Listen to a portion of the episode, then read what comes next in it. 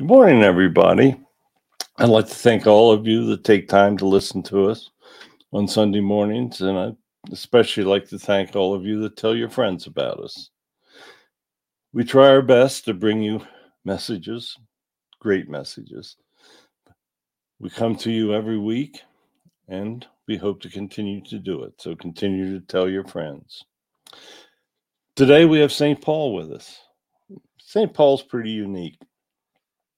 He's an example of forgiveness. He actually persecuted Christians before Jesus showed himself to him.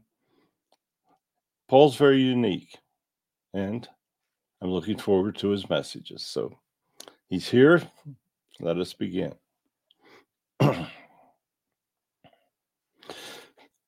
morning, everybody. Yes, what Barry tells you is very true. I actually persecuted Christians. I thought that they were crazy. I thought that this man that they were following was that he was a threat to the Jewish community. The high priest told us that he was he was going to be king of the Jews, and there was no way he could be king of the Jews because they were. They were in charge of the Jewish faith. They were priests. They thought they knew everything. They said that this man that is walking the streets, he's a false prophet. Oh, don't get tied up in the fact that he can save people. Don't believe the fact that he can cure people, that he can actually raise people from the dead. That's all fake. That can't be true. Because you see, nobody can do that. There's no human can go out and do these things. We're waiting for the Messiah. He's going to come. One of these days, he'll show up. This guy is not him. There's no way that this simple carpenter could ever, ever do what he's been told, what we're told that he can do. So go, go persecute his, his followers. They're no good. They've they have no idea what's right and wrong. Why should they be allowed to live or for their families to, to thrive? They've proven that they don't know anything. Well, guess what? Everyone was proven wrong that spoke those words. You see, Jesus was the most incredible person that ever walked the earth. He could do all those things. I didn't believe it. But let me tell you this that day I was on the road to Damascus, and Jesus appeared before me when I knew he was dead. There was no doubt that he was dead, he was in the tomb. The high priests, they were happy, they were giggling, they were like children because this incredible person was dead. As I was traveling on the road, I saw this glow. And then this absolutely incredible image comes forth. I had never met the man, but I knew. I knew right away and this incredible man called me by name. He called me Saul. That was my name. And he said, Saul, your life is about to change. And boy, did it. From that exact moment, I had no doubts. I could never doubt again. You see, I was one of the chosen ones. I was chosen. I was chosen to see Jesus after he resurrected. Phenomenal. As I look back, I can't believe that I was chosen. But then I'd served him many lifetimes before, and he knew there would be no doubts that I would serve him again faithfully. The other disciples, they didn't trust me. And well, they should not have. When they first saw me, they thought that I was there to arrest them, and I was not. Believe me, I was not. I had just participated in an incredible miracle. You see, we were all very uneducated. There was no such thing in our mind as Christianity before before I saw him. You see, in 3 years that man did things that no one could do. He established the faith of Christianity. Think of that. He didn't have access to social media or YouTube or whatever you want to call it. He simply walked the earth in that small area, speaking to people. And the followers that believed him changed the world. They took his words and they continued to speak it. His words live forever because those few followers believed. They believed and they changed the world. If you have any doubts that you think that you cannot make a difference, I want you to think about the fact that these few people, and there weren't many of them, that maybe 100, 150 people could change the world. And they did it peacefully. They didn't say, if you don't change, I'm going to cut your head off. They said that we believe this man, we love this man, and we are going to follow his words, his simple words. And when we follow those simple words, we're going to join him in heaven. Many of you don't even know what heaven is, but we're going to join him there. You can't see it, you can't feel it, but it's real. Heaven is the most incredible place that your soul will ever go. Your soul goes many places, it lives many lives, but it always returns to heaven. Every time your soul passes from your body, you are going to find out that heaven truly exists. And you're going to find out how you live your life. They're going to tell you. They want you to live your life as Jesus told you to live it, no other way, as simply as you can. They want you to believe, they want you to have faith. You see, faith is the foundation, it's the foundation of everything. If you don't believe, you have no foundation, and you will never build a good life without a foundation. I had a terrible foundation. I was simply wanted to hurt Christians. What could be worse? I was trying to stop the greatest movement ever Christianity. You see, if I had succeeded, you wouldn't be listening to me today. You wouldn't be speaking about Jesus and you would not know the miracles that he did. You see, I am proof that forgiveness is real. I did not deserve to be forgiven. On my own, I would never have been forgiven. I would continue to do what I was doing. But you see, Jesus wanted to see an example. He wanted to set this example of forgiveness. He wanted to show all of the people in the future that would follow him and hear my story that it is never too late to be forgiven. You are the one that has to forgive to be forgiven. If you don't forgive, why should you be forgiven? There's no logic there. Forgiveness starts with you, simply. You have hurt others throughout your life, as I had. There is no doubt. We all do that. We all hurt others. As we grow, we show anger, we show hatred. So we do all of the things that Jesus tells us not to do. And hopefully, the goal is that you will understand that you are doing what he does not want you to do.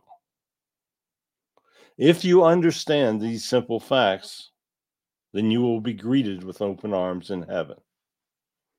If you do not, then things will not be as great. You are going to heaven. There is no hell. You are going straight to heaven when your soul passes. You have free will. You may decide to delay the entrance because you're afraid to be judged. And that can be up to you. But there will be a time you're going to heaven. If you don't go, you cannot reincarnate to another life and not have the opportunity to be forgiven. You see, future lives are God's methods of forgiveness. He lays out life plans, and in those life plans, you have karmas that you have to pay. You pay in those lifetimes for things that you did in priors, and you learn lessons that you need to advance into the future. These are all givens, doesn't change. Been going on for millions of years. But forgiveness is something special. There's no doubt that all of us have sinned and have done things against God's will. But that does not mean that from this day forward you have to continue to do it. You have the ability to change. You can make the decision. You can do all that you need to do to live according to God's rules from this moment forward. You see, my moment came on the road to Damascus. There's no doubt. Once I saw him, there was no going back. There was only going forward, and going forward was telling others of his true existence, of his true love, of all of the things that God wanted me to do. Going forward from this time is up to all of you. Simply pray to Him. Say, Father, give me the strength to do what you want me to do. Show me what you want. Lead me. Let me, I am telling you from this moment forward that I want to follow you. I don't want to follow evil because I know the terrible effect that it will have upon my soul. You see, evil is very strange. It comes to you in many ways. It may come to you as orders from subordinates, from you, from superiors. You see, they told me to go persecute Christians, and I listened. I did it because I was following orders, but those orders were terrible. Had I truly followed them, would have had a disastrous effect. But I went out and I told everybody that I could find the true miracle of Jesus.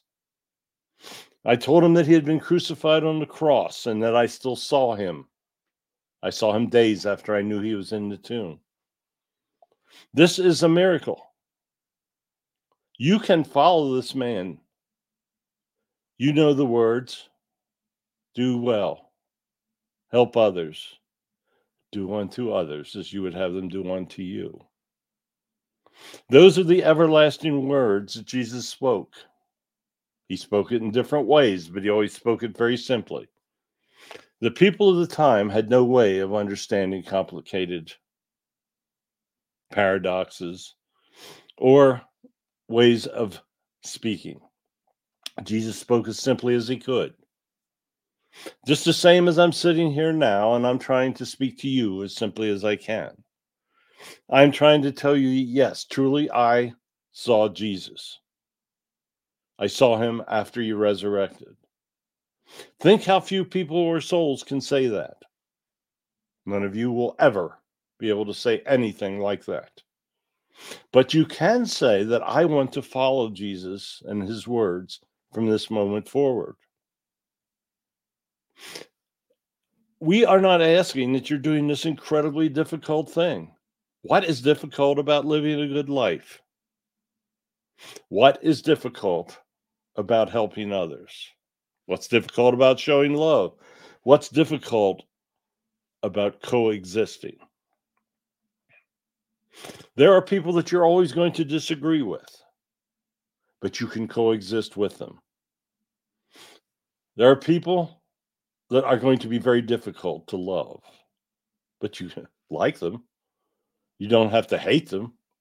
Just because people are different does not say that you should hate. It does not say that because people speak a different language that you should hurt them.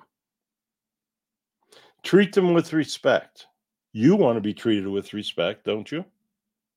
You don't want people to show anger towards you or hate you. Now, there are some people out there that have mental illness that maybe can't answer that properly. But the vast majority of people just simply want to live. They want to raise their families. They want to be happy. God wants you to be happy. He doesn't want you to live in fear. He doesn't want you to live in hatred, anger. He does not want any of these things for you because you can't be happy like that. Happiness is a virtue. Many people want to bring unhappiness to others.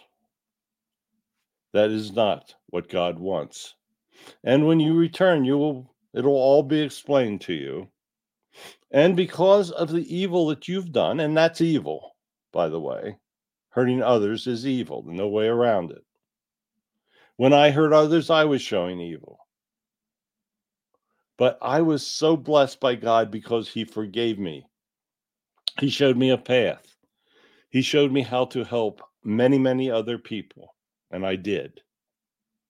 I dedicated the rest of my life to preaching the words of Jesus. Many of those words stuck to others, and those words that they would speak would be heard and remembered. There are so many ways that you can serve God, but the simplest is simply living a good life and showing common sense to others. If you go out of your way to hurt, you will be hurt. If you go out of your way to anger, you will be angered. And if you go out of your way to hate, you will be hated. It's very basic. I wanted to come through today to speak. I understand that many things that many things are taking place in your world. You see, in times of trouble, that is truly when you should be turning to God. God is special. God is unique. God can do anything he wants, and he wants you to live a good, happy life. Go out and tell others. I think that there is value in others hearing the words that I spoke today.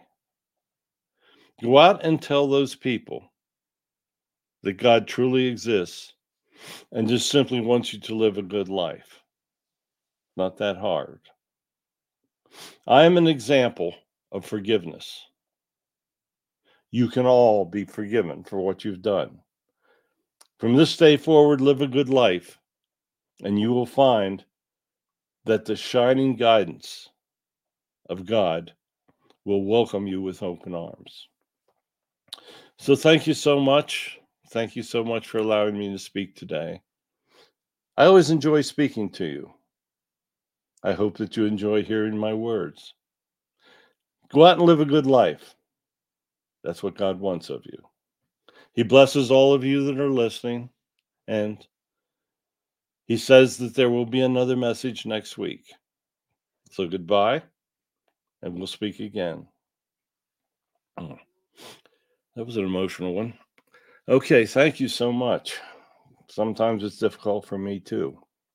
Uh, we'll be back again next week. I just don't have any more to say at this point. So thank you. Thank you so much for listening. We will return.